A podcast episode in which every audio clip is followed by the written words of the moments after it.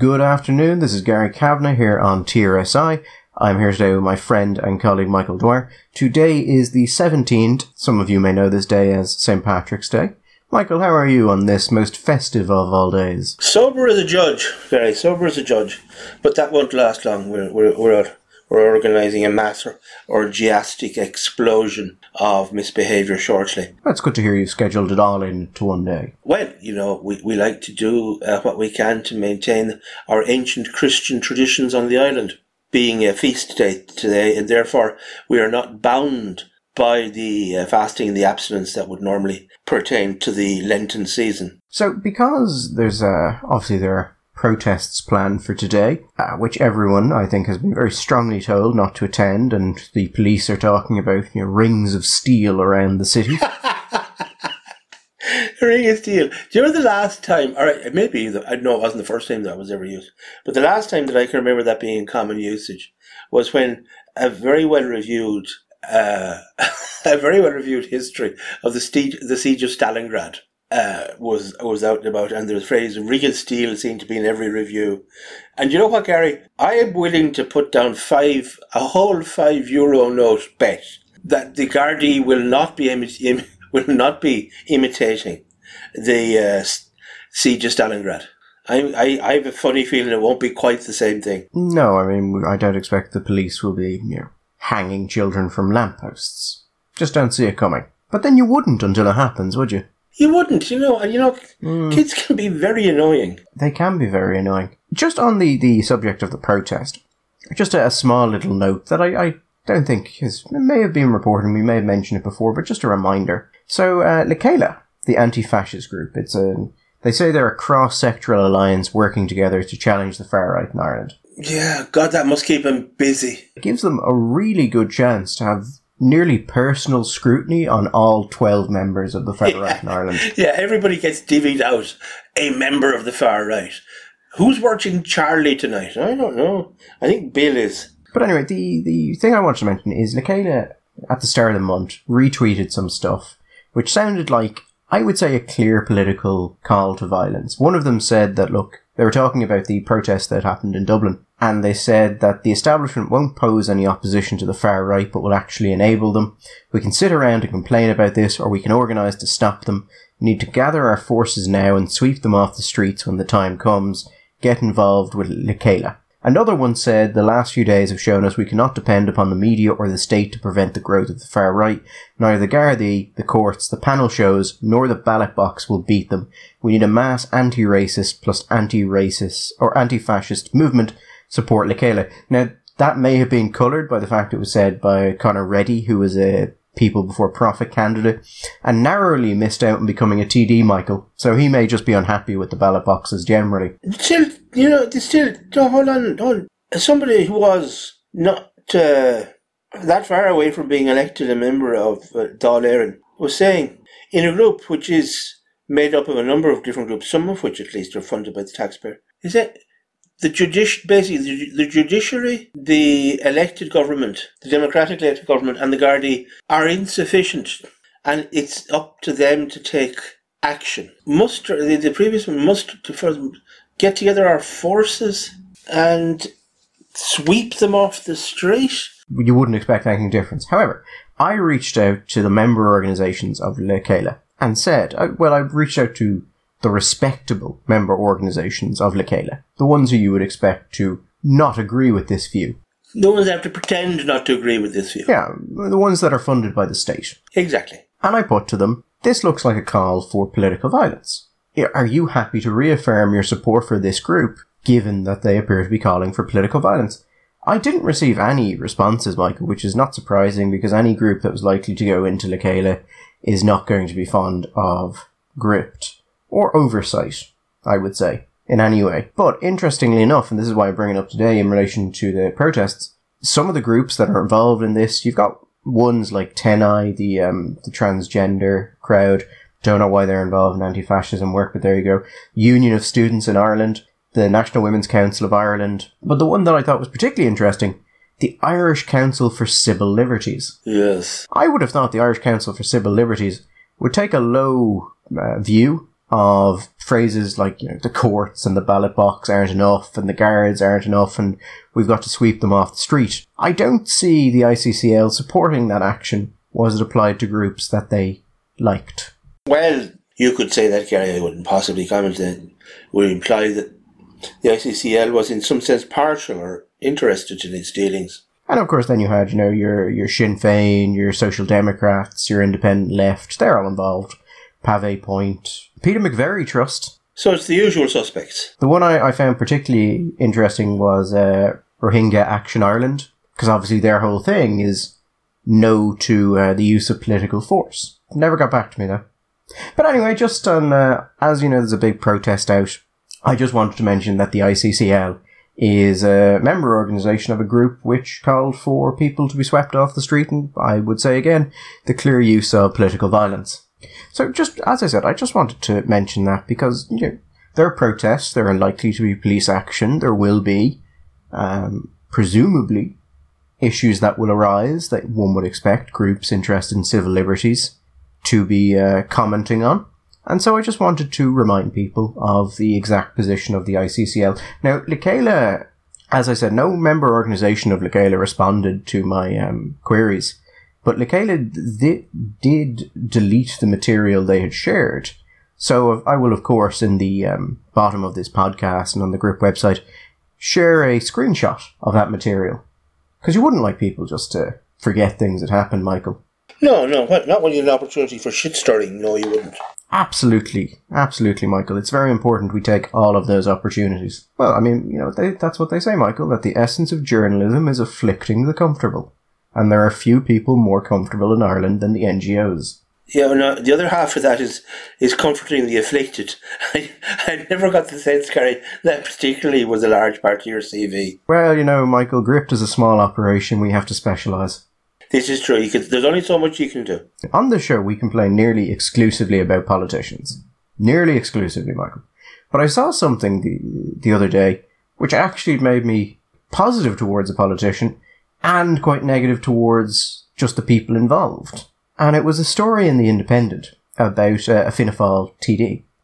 So the Fianna Fáil TD was Niamh Smyth. I think she's down in uh, Cavan Monaghan. The story is basically this. The, the headline is TD told young man with congenital heart dis- disease to ask GP for spare jab. Not a great headline. No, it's not a great headline. It's, it's a very negative headline. But what happened is this. A family reached out to Niamh Smyth, who again is a TD, and asked her was there anything they could do for their son. I'm not sure if it was the family or the son himself who reached out.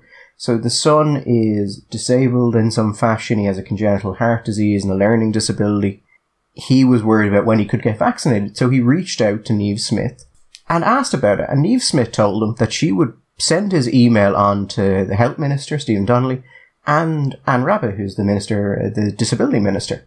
But what she also said was, I would ask you, if you've not already done so, to send a similar email to your, your GP describing how much you're missing your friends in the Special Olympics and if he had a spare vaccine, could he consider you for it?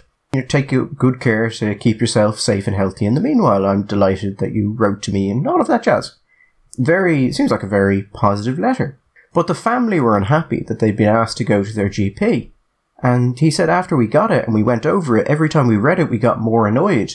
We took our problem to a, a TD and she said we had to canvass our GP. And then the family went to the Independent about it. They went to a paper and made her look bad because she had said she'd effectively do everything she could, considering that TDs have no control over this program. Nor would we want them to. And then made the very reasonable point that, you know, if you haven't, you should contact your GP and tell them about your issues so that you will be considered for a vaccine. Which is advice that's been given to many people because you want to ensure that your GP is aware of your issues so that if you go into one of the higher cohorts, or you have an issue that they think needs to be dealt with, that they can then, you know, they are aware of it and they will keep you in mind. That seems incredibly prudent advice. And I, actually, I just feel kind of annoyed on Smyth's behalf that, you know, you try and help someone, you do more than you have to, and then they go to a fucking national newspaper and try and make you look bad. again, we don't know if there were other things that were missing out, but the actual letter itself, it seemed to me, was very nicely written. Uh, it, it made me like Niamh Smyth rather more. I don't know Niamh Smyth from a hole in the wall, but I thought it was very nicely composed. Was the tone was pleasant. She had agreed she was going to she's going to pass on the details and try and maybe establish some contact with the Minister for Health and with Anne Rabbitte she has precise, as you say, Gary. She has precisely nothing to do with the distribution distribution of uh, the vaccines, and we absolutely wouldn't want her to. We we don't want. The last thing in the world you want is some kind of political intervention being uh, operated. I mean, can you imagine? Can you imagine the reaction if it broke out that people were coming the heavy with the hospitals or doctors to get X, Y, and Z boosted up the the list uh, of uh, of vaccine priorities absolutely immense. All they said was listen, and I think it's a very reasonable thing because particularly if I don't know if they're GP, but if you it's a GP in a big practice, whatever, just to remind them because you might have slipped off, or else, and this possibly from the context may have been what you said a, a spare a spare vaccine. It may be that you we know that when some of these vaccines once they get out where they're open they have a certain life span. You know, in a situation where there was a list and there was uh, nobody else available and he was on the list, uh, somebody hadn't turned up, vaccine, the vaccine had to be used. We know that the vaccines have been thrown out. And that was certainly happening as, as recently as a couple of weeks ago. We, we heard that, about that. So I, I don't get it. I don't get the problem. I think the family may have uh, an actual complaint there. So if it is that, so they've started vaccinating cohort four now at the minute, and cohort four is those deemed to be a very high risk, but were not covered by the earlier brackets due to their age. So generally 16 to, I think, uh, 69, I think. I'm not sure of the upper age bracket. There may be an uh, absolutely fair complaint there that their son should be considered in that due to his learning disability and his congenital heart defect. But that's not something Niamh Smyth controls. And I can understand them being frustrated, but to reach out to someone, to have that person do legitimately all they can for you and more than they had to, and then to just whatever their intent was in bringing this in a paper, it's just a bad look for Niamh Smyth, and it's sort of embarrassing. And I think they should have kind of realised that before they did it. So it just makes me feel the family are um, doesn't not does not endear positive feelings towards them they, they, they, they, they, they may most simply be a family which is very worried about their kid and all they're interested in is getting the, a vaccination for their child and that's a perfectly reasonable thing and they're you know a little bit tunnel visioned about that i just think that if on reflection you ask yourself well what is it you had expected them to do the only thing you could they could do would be, as politicians, interfere in the process. And that's actually the last thing you want them to be able to do. Well, no, I, I, I take your. And obviously, yes, it's not a great time for the family. But you have to, I think my issue is the decision they came to at the end of it. If you got the initial. you Yeah, to go to the papers. Yeah, yeah, if you got the initial letter and you were unhappy with it, you go back to Niamh Smyth. You don't go to the Independent. At the point you go to the Independent, okay, now you've made this. The, this is now in a national newspaper. Yeah, from the Independent's perspective, I don't know what the story is. I mean, it's a bit clickbaity, isn't it? Well, the, the story is that the TD told young man with congenital heart disease to ask GP for spare jab. Yeah. And spare is in quotation marks there. Yeah. And if you read that headline on its own, you'd think it was a sort of contemptuous, off the shoulder comment of just. Yes, yeah, yeah, yeah, yeah. Someone comes to you to complain, I don't care, just ask them for a spare jab. As opposed to someone trying to help you.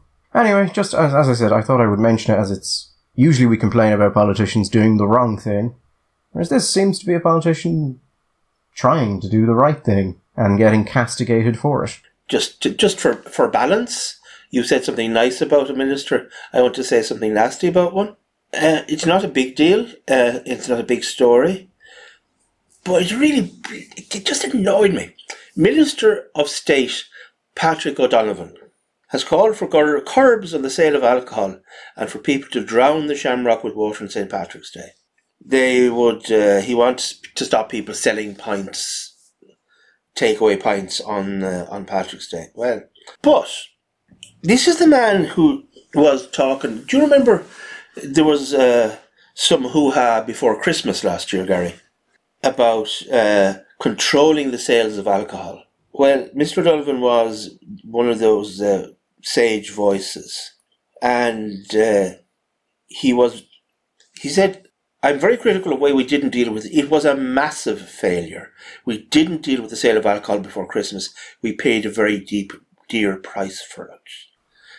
the alcohol consumption was a large part of the problem of the transmission of COVID.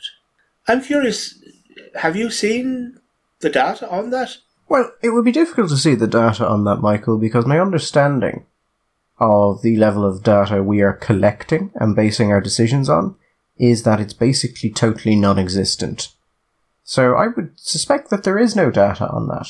I would suspect there is here perhaps a vague intuition or as we used to call it, a hunch. Yeah, I've been having a root around to see if we have data on this from other countries. Now, I can tell you, Gary, certain things will amaze you. For example, we can with confidence say that having, for example, small basement type gay clubs where people are dancing and sweating with low roofs and singing along and everybody's in contact, that can be a source of transmission. And I'm not specifically picking on gay clubs, but rather there was the rather infamous case in Korea of the uh, the man that went through eight clubs on in the same night. And you can imagine the kind of clubs we're talking about. They're not very, they're small, intimate spaces, people dancing very close together. I mean, humid, people singing along. Uh, it's perfect. Now that's yes, we can be confident. After that, okay. Another thing that's annoying me is this notion, this bloody notion that we're all. It's Paddy's Day, so we're all going to get fallen over drunk. There's no parade. There are no pubs to go to. So all the things that you would normally associate with the kind of celebrations that would involve people getting perhaps ex- excessively cheerful on Patrick's Day are not there. Just to be tedious about it, do you remember the figure of when we discussed very briefly uh, on another occasion alcohol consumption in la- last year, Gary? Oh yes, the the ocean that had decreased by six point six percent. Exactly. Alcohol Action, Alcohol Action Ireland, who I'm sure are good friends with the with the, the minister, we're talking about an ocean of alcohol sweeping into Ireland's homes, when actual total alcohol consumption, consumption in Ireland last year declined by 6.6% during this during the pandemic. This is another form of clickbait. How much more fucking control about the sale of alcohol do they want? I mean, does he want? I mean, there was a time, Gary. You're too young to remember. There was a time that St. Patrick's Day was a dry day. It was like it was like Good Friday. Was until recently a day you couldn't buy drink. The pubs closed. If you wanted to drink on Paddy's Day, you had to get in the train or maybe or go to the bar in the airport. It was the government's choice to open the country during that period and to allow visits at all. Now, I'm not saying that was a good or a bad choice. What I'm saying is control of that choice rested entirely in the government. And so for the government to make a particular choice and then sort of go, well, it was the drink that was the problem, kind of sounds like you made a choice and that choice had consequences and you don't want to be blamed for those consequences. Very much so. We, at the level of pubs opening, we know that certainly, as far as I could see, the pubs in, in my local area were absolute were, were obeyed all of the various impositions. So you weren't talking about thronged pubs where people were lashing pints into them and the, the place was staggering with drunks. That just wasn't wasn't happening. I, I, I think a lot of people would have been rather uncomfortable with the idea of getting into that kind of situation anyway. As regards the the the, the connection between Christmas and the increasing cases, I I'm very much of the opinion that you know correlation, causation, what happens afterwards, post hoc, propter hoc, and all that. We don't know yet. Actually, everybody's absolutely convinced. I'm I'd hold my fire on that. We may eventually discover what was the cause of the spike after uh, and it may be connected, but I, I wonder if it was the, the whole story. We shall find out. We don't know. But it's certainly the notion that it was because everybody got drunk and stripped off and started licking each other in public parks. Which, but this has been a constant theme. I suppose that's maybe partly what annoys me. Since the beginning of this, they have this terror that the common people who are so fucking stupid that they can't be trusted to sit the right way in a toilet have to be baby. You remember the first the reason for a long time we couldn't wear masks, Gary, was because if we did wear masks, first of all we'd wear them the wrong way. You know, we'd wear them on the back of our heads rather than the front of them.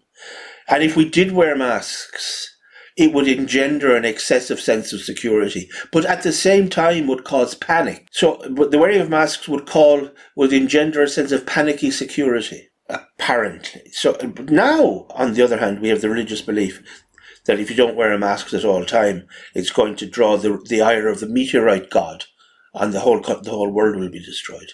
So we seem to, it's amazing the way these cultic these, these cults evolve so quickly. But there was a belief that another thing we couldn't have antigen. Remember, they're now talking about having the rapid testing, the antigen testing. We couldn't have antigen testing. Why? Because people would misuse them and it would engender an excessive sense of security. Michael, avoiding panic, as I think you will recall, is the most important thing right now. Who was that? Was that Harris or was that um, Paschal? It was all through the HSE. And it was Harris. It was Harris and it was I remember a senior person, senior manager of the HSE. We were having a, a, a minor discussion about the fact if you remember, when this started, across the country, I think, I don't know, we can't speak for all of them, but the, a large number of the care homes closed their doors and changed the practice and said, okay, folks, we're not going to be having any more visits.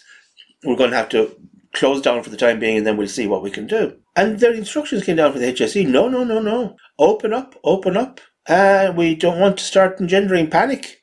The single biggest danger in this epidemic, this pandemic is panic, not the virus scary, which you might have thought, which then went on to kill hundreds and hundreds of elderly and vulnerable people in the care homes as people came into their visits, and also as people were sent from care homes to hospitals, and they were put into general wards, and then they were sent from hospitals, where which would have become one of the, the most important locuses, not by the way pubs, nightclubs, or restaurants, but probably the most dangerous place, so the easiest place for many people to get COVID over the last year has been in a hospital.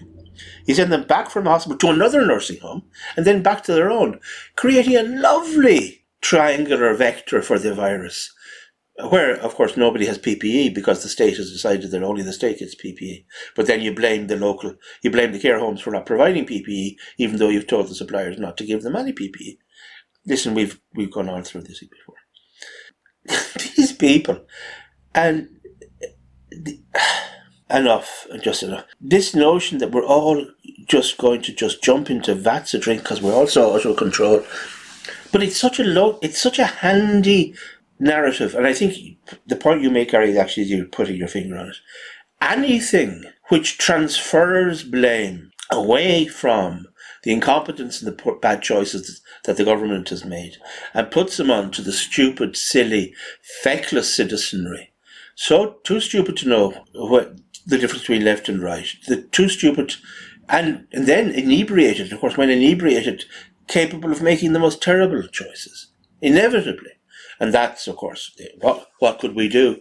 The only thing we could have done was maybe stop them drinking altogether, but you know, they wouldn't have let us do that. Something about civil liberties, or there would have been too much of a hoo ha. But, you know, it's their own fault, really. It is a, if, a phrase which has become very popular in recent years, Gary, is victim blaming. But it seems to me that this is a government which loves a good bit of victim blaming. They have screwed us right royally with their own incompetence and failure. And then they turn out and blame us for going and dying on them. Happy St. Patrick's Day out there, and I'm sure it's a happy and sober one for you all. Are we going to talk about Leo, or are we going to wait until the end of the police investigation? There is, I will, I mean, obviously, I imagine people have heard about this, but I will mention one part about it that I, I think is interesting. Um, so obviously, the uh, the Garda investigation into the leak by Leo Varadkar is is ongoing. Apparently, they either they're getting the file ready to go to the DPP, who will make a decision as to prosecute. So, I remember when we were talking about this originally, and I was saying people were talking about the Official Secrets Act And I was saying I could see no way in which Leo had breached the uh, Official Secrets Act because the Official Secrets Act basically lays out when you can um, when you can send things and the authorization you require. And I was arguing that the Taoiseach can, I mean, one would expect the Taoiseach can authorize anything. Pretty well, yeah. They are the highest position. It's the democratically elected leader. That would make sense. However, what I've uh, started hearing recently and what I understand the Gardaí are actually investigating is Section 7 of the Criminal Justice Corruption Offences Act 2018.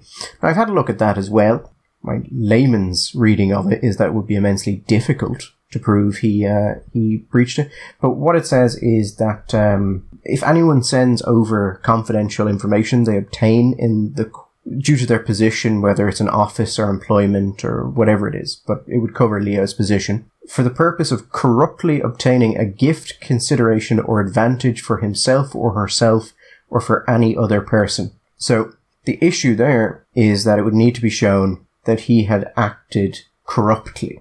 That's the key point there. Not whether or not he sent over information, but whether or not there would have to be a, benefit and a quid pro quo. Yeah, it's a little a little bit like a sort of government insider trading, using a, using information you have in your position as a member of the government or as a permanent government to give that information to someone else who will benefit from it, and then you as a quid pro quo would benefit from that. The Act defines corruptly as acting with an improper purpose. So Leo has said he sent it on uh, for the public good, effectively. Yeah. And you'd have to show that that wasn't done. That requires showing of intent, which would be immensely difficult unless you had, let's say, additional messages from Leo. Yeah, you'd have some emails or something where he, yeah, yeah, yeah.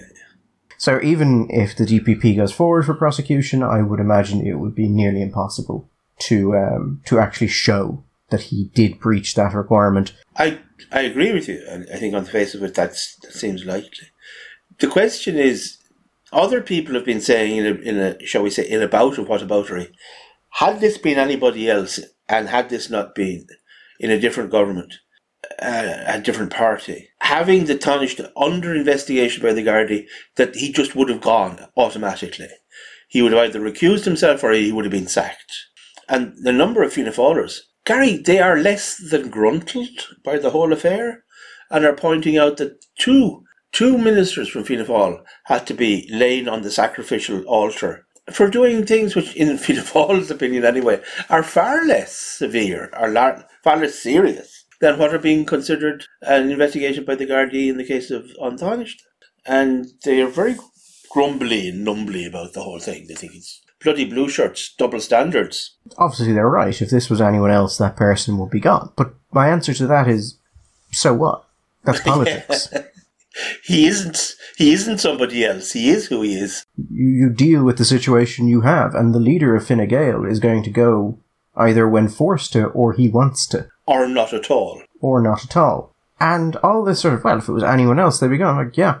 But you could force those people to go, and you can't force him to go. Well, you see, they don't. Yeah, the problem is, and this is the reason why he can't be shifted, is he knows that they don't have it in them to try and make him go. Actually, if the backbenchers in Fianna Fáil were serious about getting rid of him. They could. They could make enough noise. They could make enough hoo-ha and brouhaha. They could put enough pressure on Martin. They could make enough dirt to the papers. They could make this story last longer, a long enough time in the in the public to make it untenable for for Martin for for uh, for Leo to stay. He'd have to come out with a classic while I have done absolutely nothing wrong and I am perfectly happy with my blah blah blah, in order for the proper governance of the country to be able to be executed at this terribly difficult time, I, am going to recuse myself because I have become a source of distraction from the government and my uh, colleagues at this very important time. So I'm, I'm going to take a step back. They could do it, but they're not going to. And he knows that because they're weak. They're weak and they're scared and they're frightened and they're terrified that there might be a general election. Gary, can you imagine it? A general election? You know, have you ever seen those clips of video of film in the very early days in the second in the First World War when the Allied troops discovered precisely what it meant to try and charge German machine gun nests? Well, I think that's much how Fianna Fáil TDs right now regard the prospect of a general election in the near future, and nobody's looking to charge those that, that particular machine gun nest. And I mean, Sinn Féin are going to try and make hay with this, and absolutely they have scope to do so. Problem I think there is that Sinn Féin have also had a couple of issues involving criminal investigations of their members. I think the public has priced all that stuff in. I think that's discounted. I think you're right that that is the advantage there. A big point of Fianna Fáil particularly, or sorry, Fine Gael particularly, has been we are the party of you know, respectable law and order. Yeah. That's not something Sinn Féin claims to represent. So to then turn around and do this, it looks bad, but it doesn't look sufficiently bad to force anyone's hand. It is a distract. It is slightly distracting time, and also the the other thing about it's one of those stories that I think makes far more sense to journalists than to politicians. At the end of the day, I think for most people, it's just he said something, told him something that, and it, what he something. It's not like he he's been discovered leaking our nuclear secrets or the location of the of the uh, the hidden gold under the sea. It's not. I don't think it's the kind of story that really excites Joe Public. Uh, certainly not more than the fact that his AstraZeneca vaccination, which was supposed to happen on Tuesday, has been cancelled. I think he's slightly more exercised by that at the moment anyway. Also, a story like this in normal times is a very different beast than that story now, where there is so much news and there is so much to be concerned with. Yeah. That is very easy for anything to just slip through the cracks. I mean, as I said, you can complain all about whether or not this is being dealt with because of his status, and absolutely it is. But this is politics, this is how this goes. Phil Hogan was also removed from his position due to his position. Yes. And I mean, you know, if uh, Fianna Fáil have stood there and let Micheál Martin do what he wants for so long and hadn't gotten rid of him, I'm sure they can perfectly understand why Leo wouldn't be gotten rid of by his own people. And I'm sure that will be a great comfort to them in these times, Michael. Particularly now that um, Martin has said he's, he will support moving the age of voting down to 16. I wonder how many votes are there for Fianna Fáil in the 16 to 18k age category, Michael? I'd say around 17, maybe 19. I not not many, Gary. I saw this reported yesterday, and can you t- did I did I dream this? There was a report which said we've now reached the point where Fianna Fáil, Fine Gael, the Labour Party, the Social Democrats, and Sinn Féin all support lowering the age of the franchise to 16. Yeah, and for most of the left wing parties, that would actually be a pretty good move because children, Michael, not paying their own way, not terribly positive to things like, you know, fiscal conservatism. Uh, we should distinguish because I know there may be differences. I know some people will be advocating to lower the franchise only for, at the beginning anyway, local government and for the European elections, uh, with uh, general elections coming up later on some it's the whole job. I don't care. This is the worst idea of my lifetime in politics. And I don't mean my life in politics, I mean my life. Full stop. In politics. This is the worst. This is this is worse than Dev's idea of fighting the economic war. This is this is worse than Napoleon's idea of fighting a war on two fronts and deciding to go to, to invade Russia uh, without bringing some furry boots with him. This is a, I don't know if I'm communicating my sense, Gary, that this is a bad idea. This is not a good idea. This is a bad idea. This is a very, very bad idea. Why would anybody think this was a good idea? What has anybody seen who has gone on Twitter or Instagram or TikTok in the last, uh, that a 16 year old is going to add to the depth, weight, and intelligence of political life in this country? Now you might say, what, about 21 year olds? I'd say yes, because I think that we could look at raising the franchise to the age of 25. Lowering to 16? Are they high? Are they all drunk? Have they all, have, are they all sleeping with each other in the Dáil? And they've now reached that stage of syphilis where it starts to eat your brain. You know, there's that stage of syphilis when it goes through the body and it then starts to eat the brain and then you get hallucinations and psychotic episodes. Is that what's happening here? That all the everybody at the Dáil is actually secretly just out of boredom, and I, we would have to be boredom because let's face it, I mean, this is not a good-looking bunch of people.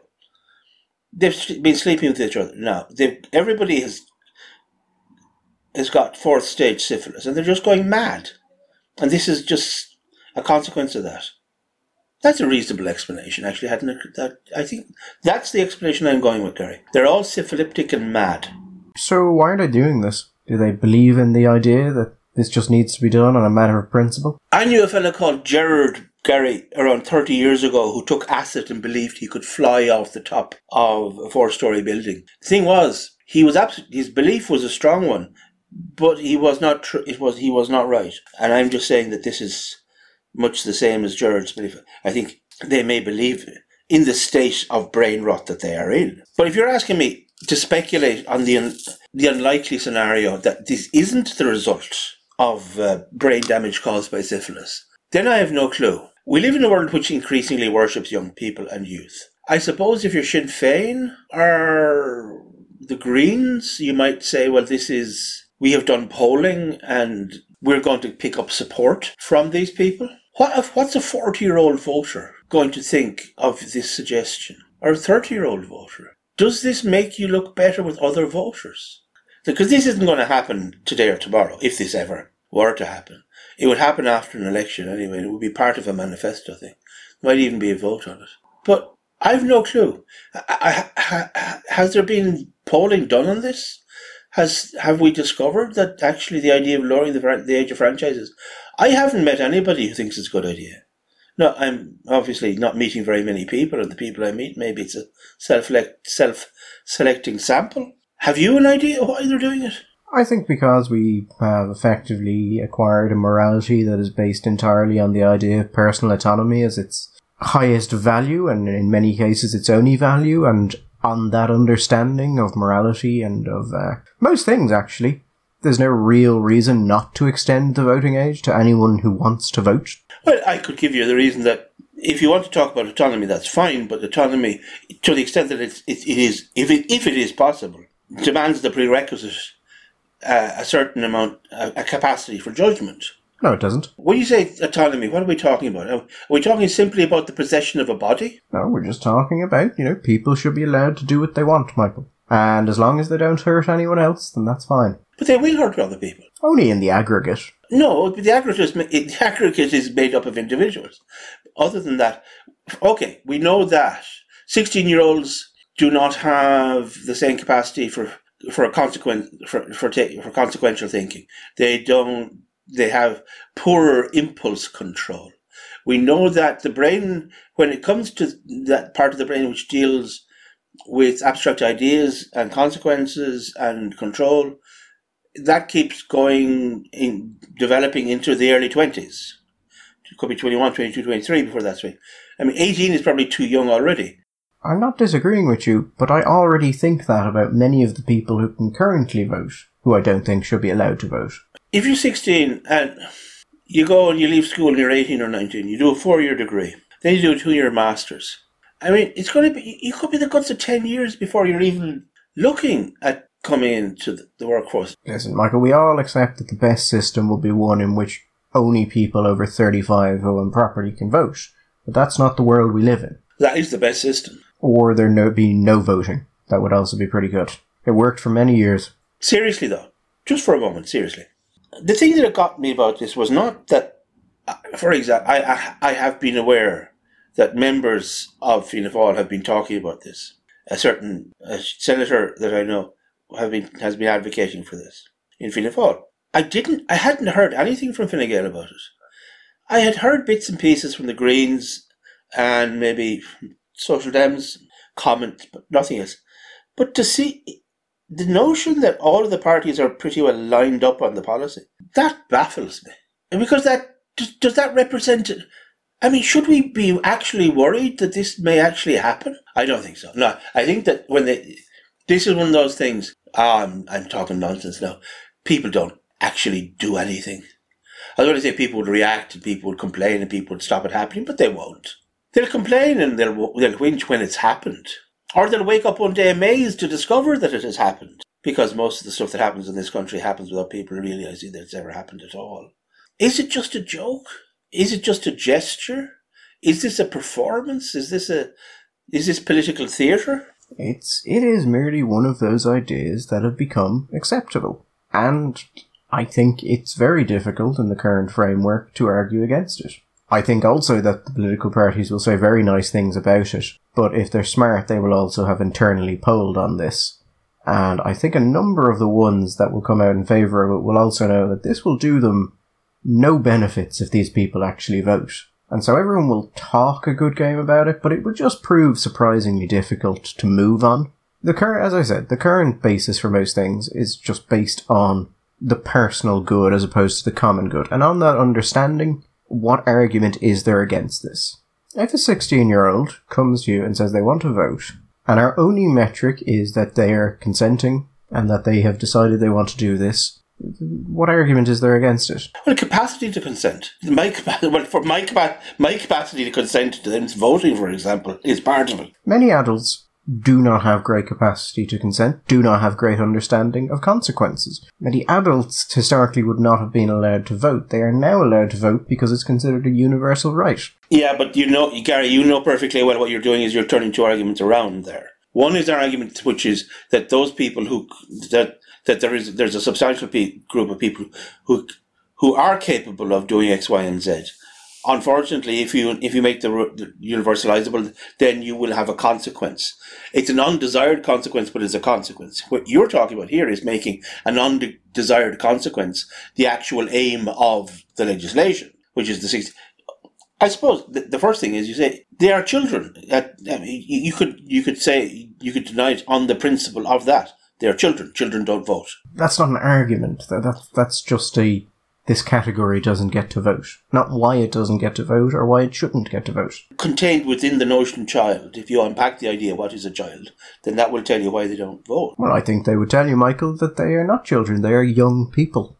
And people is part of that term. So is a 10 year old. A 10 year old is young people. Okay, let, uh, let's reverse the question. You are arguing for lowering the age to 16. Why stop there? What unless there unless this is a purely arbitrary number, there must be a reason why you're lowering it to 16. What is that reason? It will be an arbitrary cut-off point, but the principles, if accepted, could be applied to any age. At all. There are no principles. What, what's the principle? People, in general, should be able to vote. What's people? The human person, Michael. The human being, the human person. Uh, so, once out of the birth canal, in with the pencil, and into the voting booth would bother me no more than the current system. Oh, absolutely. I'm not. I'm not suggesting that it would. And frankly, I think I would. And most of the time, I think I would prefer eight-year-olds to be voting than than sixteen-year-olds, or indeed eighteen-year-olds. But we that ship has sailed. No, no. Once I just I'm trying to work out what the principle here is, and I think the the most fruitful way of trying to establish that principle is to ask those advocating for the lowering of the ages, why stop at 16? I think that for clarity, that will tell us where, where we are. If you go to the National Youth Council of Ireland, Michael, they have nine good reasons that you should vote at 16. The third of which is simply, why not? but they do make the point that a 16 year old can leave school, seek full time employment, be liable for tax, and obtain a license to drive a tractor. How can they not be entrusted with the civic responsibility of voting? What is the logical connection between any of those things? And has somebody, has nobody ever told the council, the National Council, you cannot derive an ought from an is? No taxation without representation. I am willing to sacrifice the taxes paid by 16 year olds, Gary. But they do pay taxes. If they do. Would you would you allow those 16 year olds who pay taxes to vote? Well, I'd like to see how much tax they're paying for a start.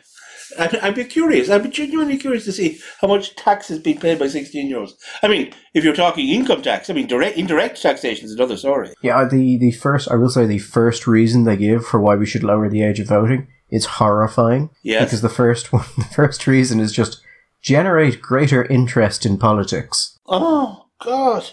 I've never known this thing. Why do we want to do that? You know this. Thing, we have to make voting easier and easier all the time, and you have, you could be able to vote online. I've never understood why the hell do you want people deciding who's going to form the next government? And by encouraging people who can't be bothered to put shoes on and walk all the fucking way to the polling booth to put an X on it or a one or a two on a sheet. People so disengaged and lazy that they won't get up before 10 o'clock at night to, to go and vote. These are the people that you want to encourage to get out. And that's a good positive thing. Another reason that they give why 16 year olds should be able to vote is because young people are informed and they, for example, undertake courses at school, such as CSPE. Communism. They're trained in communism and postmodernism. Now you're just saying random buzzwords. No, I'm telling. I, I'm saying this is this is why they should until they're well. You can do two things. You can get them paying tax at the highest rate for around ten years, or you can beat them gently with wet socks full, with wet sand socks full of wet sand for around two years till it gets knocked out of them. I think your issue here, Michael, is that you think this would be bad for the country. And my issue here is I just think this would be bad for certain political parties. I think it would be suicidally bad for the country. I mean, so 16 year olds, savages, bitter, bitter, they would set up their own, you know, these, the, you know where they're going wrong, these political parties? They're, they they have, they're showing a fundamental lack of imagination. The 16 years would set up their own parties. They would organize their own thing. They would get into power. Remember, it was these were the people who were running the cultural revolution, Gary. It wasn't the guys with the long white beards. It was the 16 year olds that were running the Cultural Revolution. And I have no doubt that the capacity for outrageous moral cruelty that was displayed by 16 year olds in Beijing and, and in Shanghai would be exactly replicable in Ireland, in Dalkey, or in Dingle or Donegal today. Merely allowing them to vote doesn't mean they're actually going to vote. Have you seen, have you read uh, Lord of the Flies? I have, yes. Well, that's I'm trying. Everybody who thinks that these people should be allowed to should have should be Lord of the Flies. where would these children even get a pig's head? Oh, they'd get a pig's head, all right. They cut one off piggy, and that's where they get it. I, actually have I, I have no strong opinion on lowering the voting age at all. I think, given the current way we approach things, it's probably inevitable that it will happen. You just want to burn the house down, and you want to burn down quicker rather than hang, having to hang around and wait for it. Anything that shows people that the whole voting thing was a terrible idea, I'm generally in favour of. Universal voting was just a terrible, terrible idea. Lots of people don't want to vote, and I think we should respect that. Absolutely. I think it should be encouraged. You don't vote three times in a row, you get toffees. Five times in a row, maybe a long weekend in West Cork.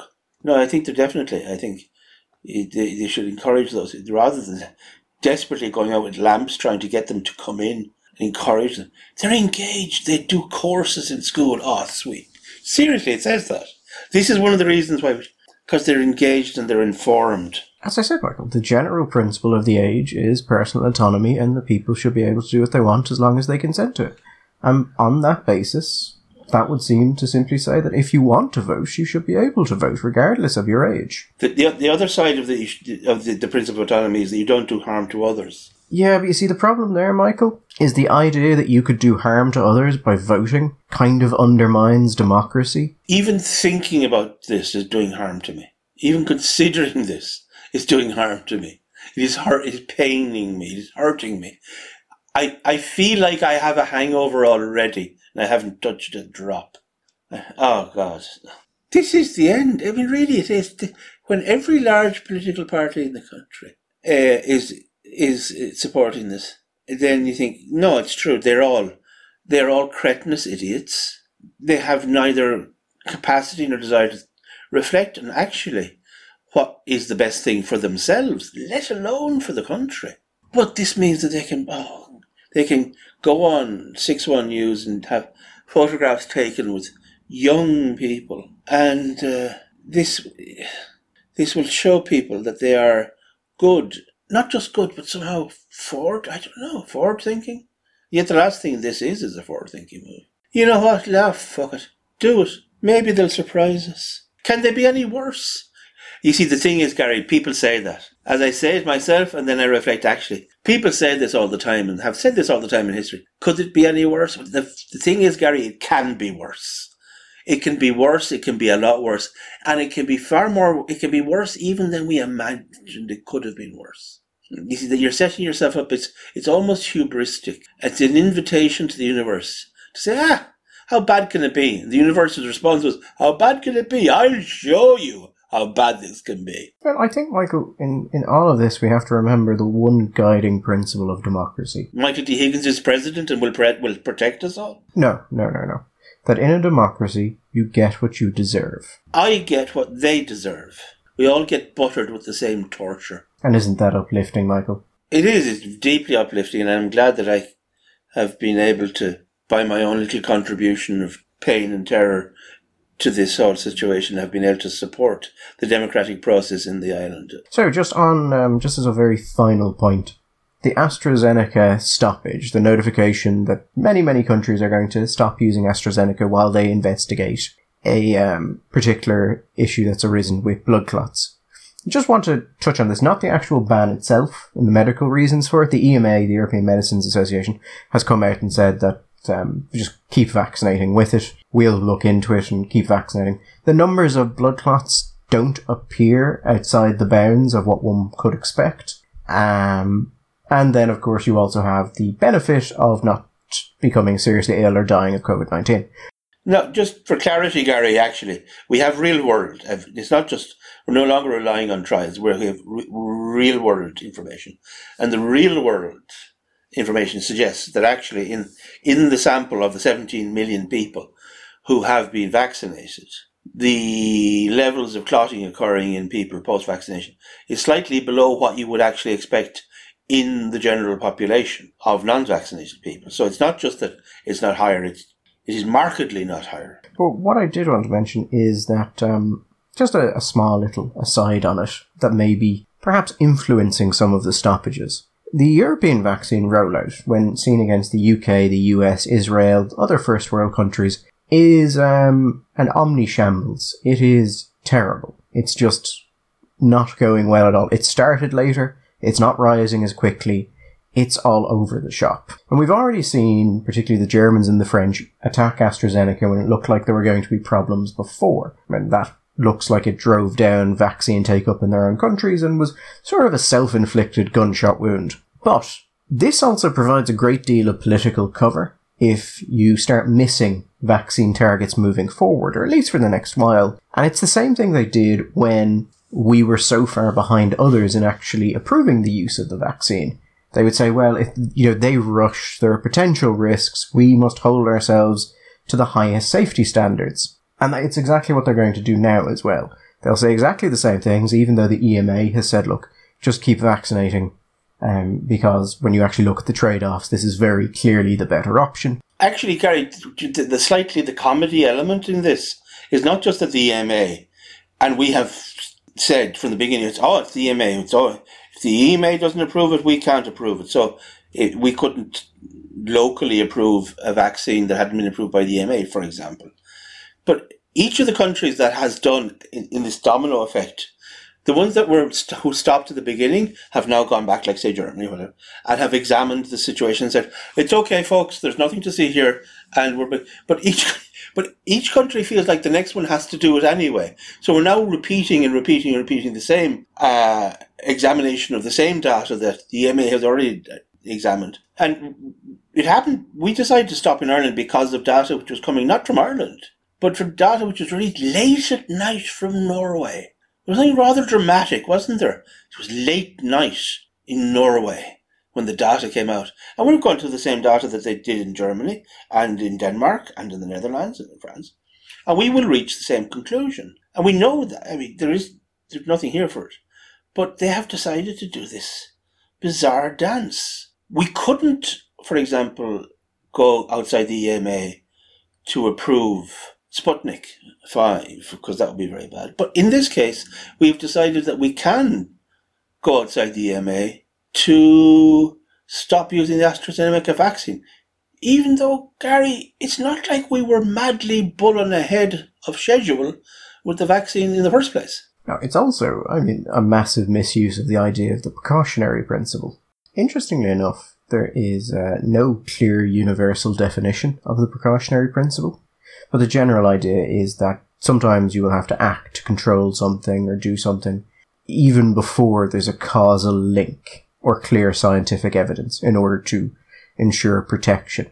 The problem here, Michael, is that um, that's great when you're choosing to do something and not doing it has no consequence. But when you're choosing to stop something where the consequence is people dying, yes, it's sort of a different ball game. Normally, again, in the, in, in the PP, it, the idea is you're avoiding something happening which is really bad. But in this case, you're not. Here you're, you're, you're stopping doing something which is actually bad and potentially very bad in order to avoid something which is probably, even if it, even if it was true, not that bad at all. Because the benefit, the cost benefit analysis would still be keep it would, to keep on vaccinating. It's not good. But it, but the question, the, okay, go back to the first question. So why? Why are they doing this? Well, I wouldn't be surprised if this is they just haven't figured out how to the idea of relative risk or relative impact here, and they're just saying, well, the normal course of events, if this was the case, we would stop for a while to see what would happen, and no one has gone. This isn't the normal course of events, is it? There is a consequence to stopping usage of this, which would not be there otherwise. So, if you if every time something potentially comes up that does not look serious and you stop, there is a balance here and you will just end up hurting yourself. Is it because Boris has been claiming AstraZeneca as an English company and because the English have been so successful at rolling out? Is it simple? Is it simple dog in the manger politics? Why not? I mean, a great deal of the political future of people in Europe, a lot of governments, hinges entirely upon how this vaccine goes. The point where people start going, how much of the bad things that happened are due to political ineptitude rather than COVID 19 in and of itself is a moment that there are many governments in Europe which just rather never happened. So this vaccine rollout needs to go as near to perfectly as possible. And if it's not going to do that, something needs to be blamed for it happening like that. Something that doesn't reflect on the governments. We're actually doing relatively well when you look at the European levels. It's the European Union as a whole, because it depended on the European Union which is doing this badly. Anyway, I think we will we'll leave it there. We will be back on Friday, and then Sunday, and then on and on until the heat death of the universe, I suppose. Until Friday or the end of the universe, whichever comes sooner. Mind yourselves. All the best.